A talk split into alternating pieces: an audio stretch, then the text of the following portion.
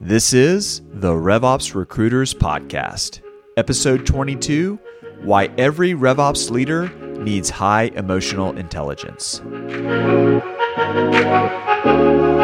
morning, Adam. How are you? I'm great, David. How are you, man?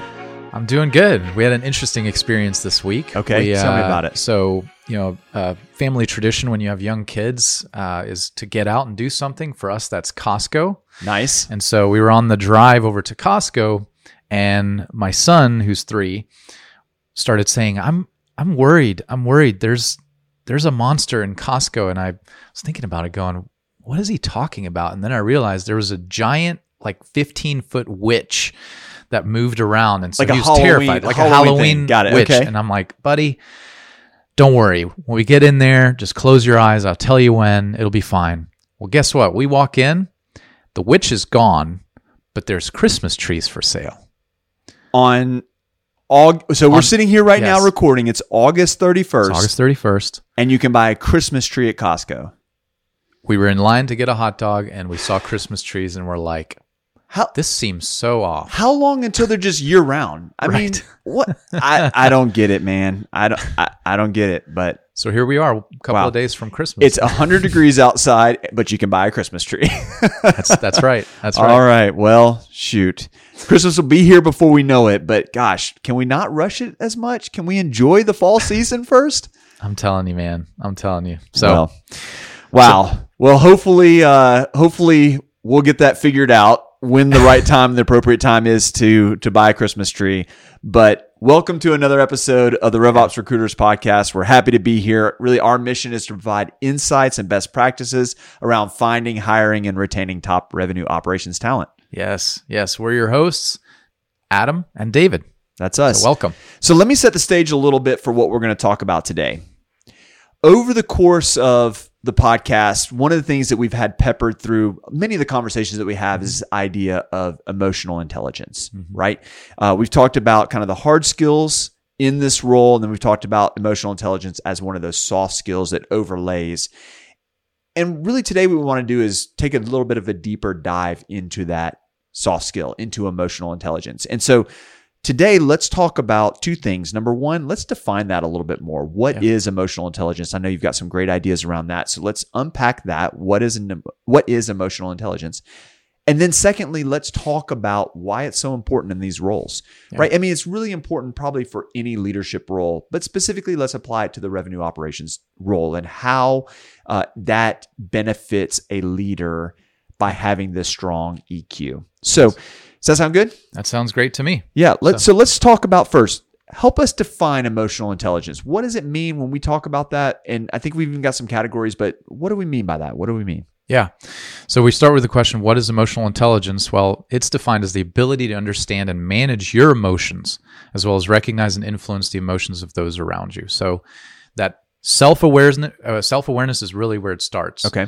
Um, you know, it, it's really broken down into four categories: self awareness, self management, social awareness, and relationship management. So when we're thinking about self awareness, it's all about less about you know looking at others and more looking at yourself initially and and really understanding you know recognizing that you're an emotional being and you you know that has an effect on you and it can dictate your actions and it has an effect on others around you. So but it really starts with your own emotional health your own emotional awareness.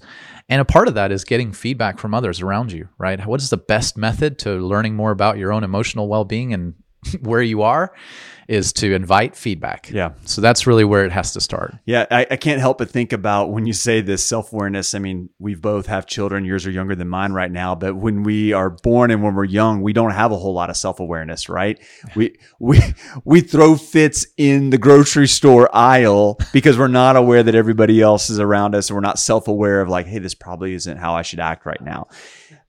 But hopefully, as we grow up, as we mature, we gain more self awareness and we understand, okay, th- when this happens, I get these feelings and it wants to cause me to maybe act like a child, but I'm not going to. I'm going to realize that I need to deal with my emotions a little bit different. And so I grow in my self awareness. yeah Uh, so hopefully, we're not acting like children. I love it. right You, you mentioned a second component of that, kind of the self management side. What do you mean? Absolutely. So so this is really managing your emotions. So learning, uh, you know, we all go through different situations. We've got mountaintop experiences, we've got experiences in the valley, stressful moments, right?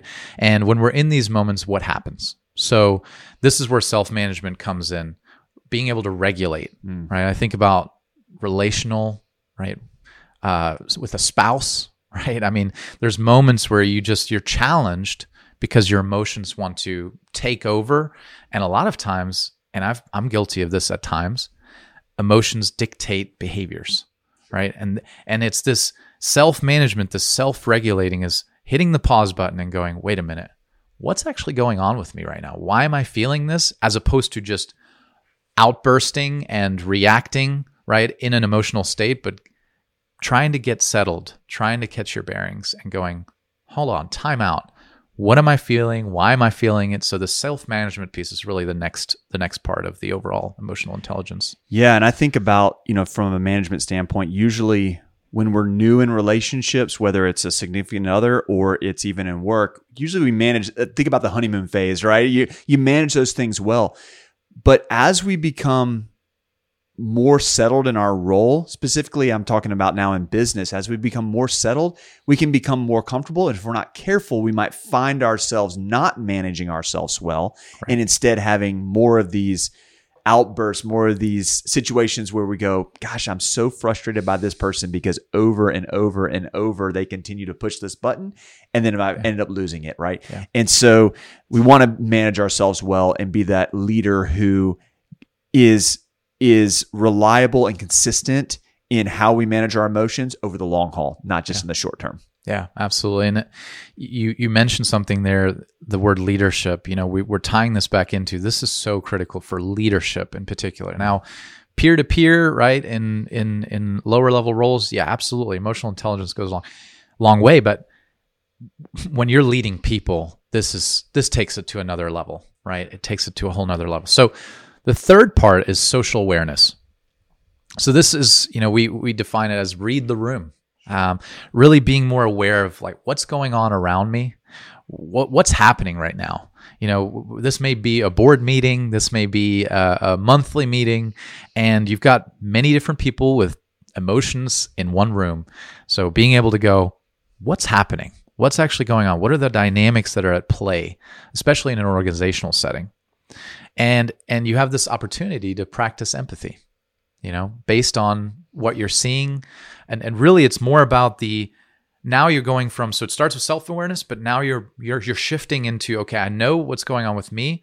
Let me figure out what's going on with other folks. And that is really the key to unlocking that empathy, right? Is the awareness of what's going on with others. And then being able to sit in their seat, hmm. putting yourself in their shoes going, wait a minute, okay, I get it. I can see it from their side. Um, and this is it's part internal and part external you know empathy uh, because the internal piece is really where you try to figure out okay what am i actually going to say? What's actually going on right? Instead of just bursting something out or saying something. But then being able to relate to that other person and affirming and empathy goes more into actual external communication with that individual. So that's number three Yeah, that makes a lot of sense. And, you know, I think about some of the people, the leaders that I've been around who were the most influential on my life mm-hmm. or on the people around them. And they have the ability to see that and understand each person's different. Yeah.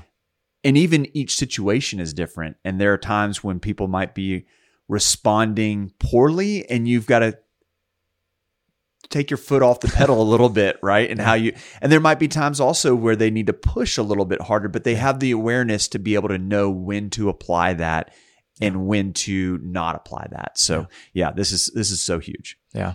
And I also think about the social awareness. You're around other people. What is your position? Who are you interfacing with, right? Who's around you and who's, you know, if, if somebody's speaking up and saying something and it's going sideways, what, what can you do, do to mitigate and protect others? It's almost like you're a champion for others, right? When you take this role of an empathy approach as help helping others regulate as well. So it's a really it's such a critical role. So the fourth part is really relationship management and and this is where you're you know we're acknowledging hey the ability to influence coach and mentor other others and resolve conflict effectively like i said you may be in a in a board meeting and things start going sideways well what can you do to be that true north to be the calm in the storm and to resolve that and and, and have a, an effective meeting and that requires someone who's emotionally intelligent so Yeah, I think I mean relationship is really about two people, not just Yeah. one person, right? And so right. if you're managing that well, you understand your component of that relationship, but also the other person's component of the relationship, and both of those matter. So now that's great. Well, this is a, I mean I think that's a great foundation for what emotional intelligence is. And I would I would say that most leaders would strive to say I want to have a large portion of emotional intelligence. I want to be self aware. I want to be able to manage myself well. I want to be able to have awareness of those around me, that social awareness. And then I also want to be able to manage relationships well. Yeah. So let's transition to now talking about how does this apply specifically to RevOps leaders? And I think in some of these things, they're probably going to be similar to leaders across really any organization and any function. But as we think about RevOps leaders, we think about there's some specific roles that they play. And we're not talking about the hard skills, Yeah. but specifically things that they're trying to bring to that organization. So we've got three ideas that we want to unpack here. Let's start with this idea of influence. RevOps leaders are all about having a level of influence in the organization. So what do we mean and how does how does uh, this emotional intelligence play a role in how a RevOps leader has influence? Well, the core the, the core mission of what RevOps brings to the table is we want to take the organization from point A to point B. There's massive change, massive transformation. So, and this is in different layers of the organization.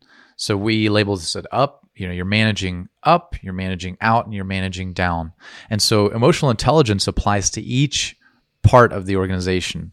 It applies to up, which is C suite and board. It applies to out, which is go to market leadership, right? You have your VPs that you're collaborating with, not necessarily reporting to. So there's a critical piece, you know, a, a, a big reason why you need to be emotional intelligent in those relationships. Up, you need to have emotional intelligence. And then also at a lower level where the RevOps leader is is in the trenches with reps, with marketing, with CS, working to enable, working to coach, train. How do we get adoption? Right. When we think about RevOps, a lot of it is adoption, you know, into in in the system, right? Technology, process, um, and and and people and data. How do we how do we adopt new practices? And so at each level of the organization, there's a huge need for an emotional, intel- intelligent leader to influence and actually move the needle, right? Move the needle on the transformation.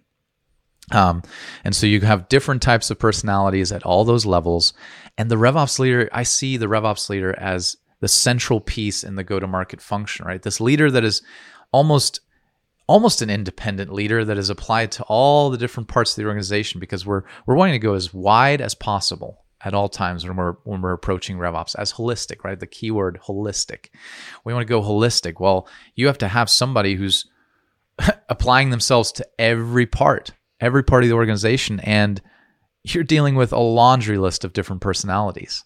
And so, you know, what we talked about above, the self-aware, uh, being able to regulate, being able to manage, seeing others, that's a very strategic approach um, that requires someone who's emotionally intelligent. Yeah, I mean, I think about you've mentioned that each one of these situations being different, but if you're in if you're sitting in in the C-suite or you're sitting with the board, they're not looking for someone just to respond back with the yes person answers. They want someone who is going to be confident in how they communicate, that's going to challenge when it's appropriate, right? Mhm. Not in a not in a mean or uh, a divisive way, but to say, hey, that may not be actually true. And and so in that in, in that area, you've got to have influence to be able to sit at the table with the C-suite and with the board and be able to have influence there. But then if you're talking about go-to-market leaders, I mean those folks there might you've got dynamics at play. Some might see themselves as being a step above that leader. Some might peer, see themselves as peers. Other might see themselves below that, and you've got to be able to read the room with that Yeah. leader and and have the influence there to essentially help them get from where they are now. You've already Mhm. said it from where they are now to where that leader needs to go, and then this person's going to definitely hear from other contributors on the team. They're going to get a Zoom request, an email, a phone call from someone who's just in marketing or who's in sales who's saying, I don't understand this, or this isn't working for me, or this thing's broken. And maybe there's going to be some emotion with that. Yeah. And that leader's got to be able to influence through that situation as well. So it's up, out, and down. Very rarely, David, are we dealing with folks that are coming in and they, they have a uh, an entire team that they're leading. So Right. they're really influencing in situations where organizationally on an org chart, it doesn't look like they have a influence there. Yeah. But they're having to influence all those people because of who they are as a leader and the role that they play within the organization. Yeah, a lot of relationship management. I mean, getting to know these different personas, building that trust, building those relationships. That's a lot of the groundwork of a, of a leader coming in, applying themselves and saying, hey, here's the value that I'm going to bring to you, Mr. VP of Marketing or Miss VP of Marketing, whoever, right? And and and that takes someone who's just really aware of where they are uh, emotionally, and then the communication, which is our next part, Right. communication comes along with that, right? The way you talk to the CEO is going to be different than the way you talk to the SDR, right? The the the mode of communication, the uh, the way that you have the the cadence, right? So when we think about communication, you know, we start with reading the room, and I think about again taking us back to earlier the the boardroom or you know the the uh, the leadership meeting meeting with the ELT. It's knowing when and how to speak up.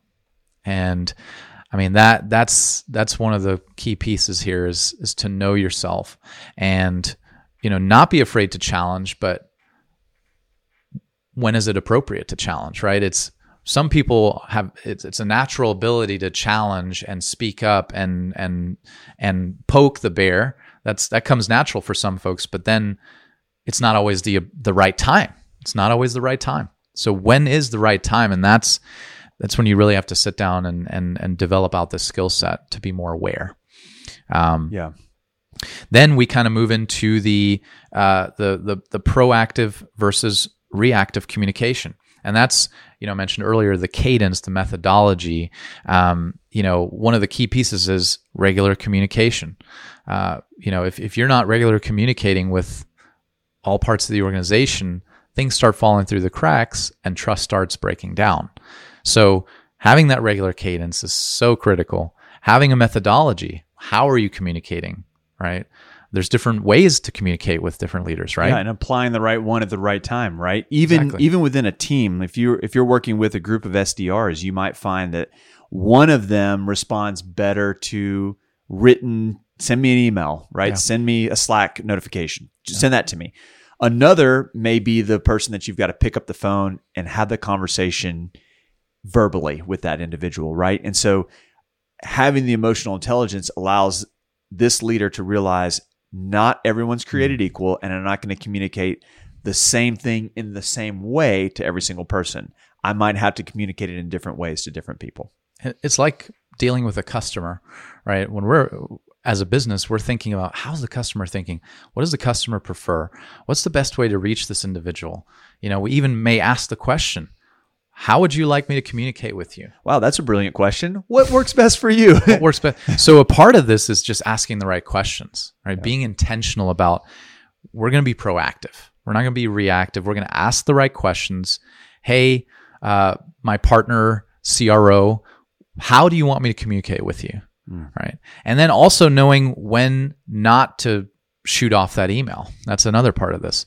Is you you may want to share an exciting piece of news. You may want to share you, you may have to share some negative news. Sure. Uh, but writing an email might not be the most effective way. So, what is the effective way to communicate this message um, to actually get to actually make impact with that individual? And so, thinking through all of that is is Yeah, I think that's great. I mean, how many times have any of us sat down and we start to write an email and we realize I probably shouldn't send this. Either one, I'm in my own feelings and I need to process this a little Yeah. bit better or what I'm trying to communicate here may be misinterpreted or may not be communicated the best over written form. So it's probably better that I pick up in the phone or I meet with this person in person, face to face. Yeah.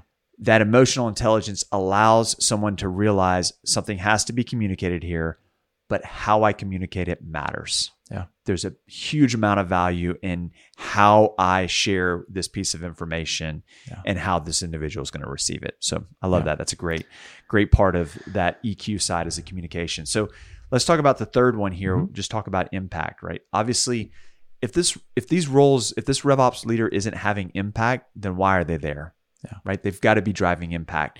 But how that occurs really, really matters. So unpack a few of the ideas underneath this. Yeah, we kind of we kind of talked about it a little bit. It starts with you know the first kind of option is the reactive approach, which is uh, which is anti-strategic. It's just all right as it comes up, we'll tackle it. Right, the wind blows west, we're going west.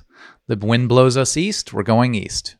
And you're more you're you're you're kind of just succumbing to whatever's happening at any time. There's not really any intentionality behind that. You're not really proactive, so you're more reactive. That's the first one. Yeah. The next the next approach is the dictatorship, where you're basically saying it's my way or the highway. You know, and we've we've all worked for folks like this and we've come face to face with situations like this where an individual is just saying we are going to change but it's going to be the way I want it to happen. And if anybody challenges me, you're off the bus. If you don't like it, you're out of yeah, here. you're out, and you've got bodies behind you, right? Yeah. That is that that is terrible, a terrible approach to culture, and it leaves people, it leaves bodies, I mean, it Um, may get you impact. right? Yeah, it may. It may help the bottom line. It may increase sales. It may drive revenue. At what cost? But at what cost? You're leaving a wake of destruction behind you, most likely. That's right. That's right. So the third one, which again rounds out, you know, it includes that emotional intelligence, and this is the diplomatic approach. We coin it as a diplomatic approach, which really allows you to be more of that empathetic leader. It, it you have this realization of, hey, there is a need for change. We know we need to change, uh, but we also acknowledge that it's emotional. Mm. It's not as easy as just do this and don't ask questions and just suppress your emotions. There's going to be varying levels of, you know, emotions in the organization. Some people are going to be, you know, more on board, others are going to be more change averse. And so you're having to navigate that, but it's really balancing both of them and going, what is the most sustainable way to achieve this transformation without cutting people down, right? Without ignoring people's real emotions. And how can we build an effective plan to actually achieve a win win? Yeah. And that's the bottom line. Um, and so it really does end with this hey, we know both of these things are here. What is the diplomatic approach? Let's create a plan that takes into account both of these things and let's let's get everyone aligned. Let's get the organization united around this this common goal and uh, and, and hope that it's effective. Yeah. Right. I love how so Chip and Dan Heath wrote a book a number of years ago ago called Switch and they talk about the elephant, the rider and the path. And so the elephant is the emotional side of it, the rider is the intellectual side of it and the path is the process of how you're going to get there. And if you don't have all three of those, if you try to address any one of those by themselves, it's not enough to drive real lasting change. So a real empathetic diplomatic leader understands there's an emotional side, there's an intellectual side, and then there's a path and a plan and a strategy that goes with it. And they can balance all those together to drive change. And I love that. David, this has been fantastic. I think that kind of diving into this deeper is just helpful for folks. Sometimes we hear EQ and we wonder, well, what does that really mean? Or how does it apply to this role? And I think you've done a great job of unpacking that idea today. Yeah. So appreciate all your thoughts. It's been great. Enjoyed it. Yeah, man. Thanks. Thanks for listening to this week's episode of the RevOps Recruiters Podcast. If you found the information in this episode helpful, please consider subscribing. You can do that on YouTube, Spotify, Apple, or wherever you get your podcasts. Also, if you have comments or suggestions for future podcasts, we'd love to hear them. Please put those in the comments section on YouTube. Finally, If you're looking to hire your first or next RevOps leader, we'd love to help. You can connect with us through our website at www.revsearch.io. Thanks again for listening.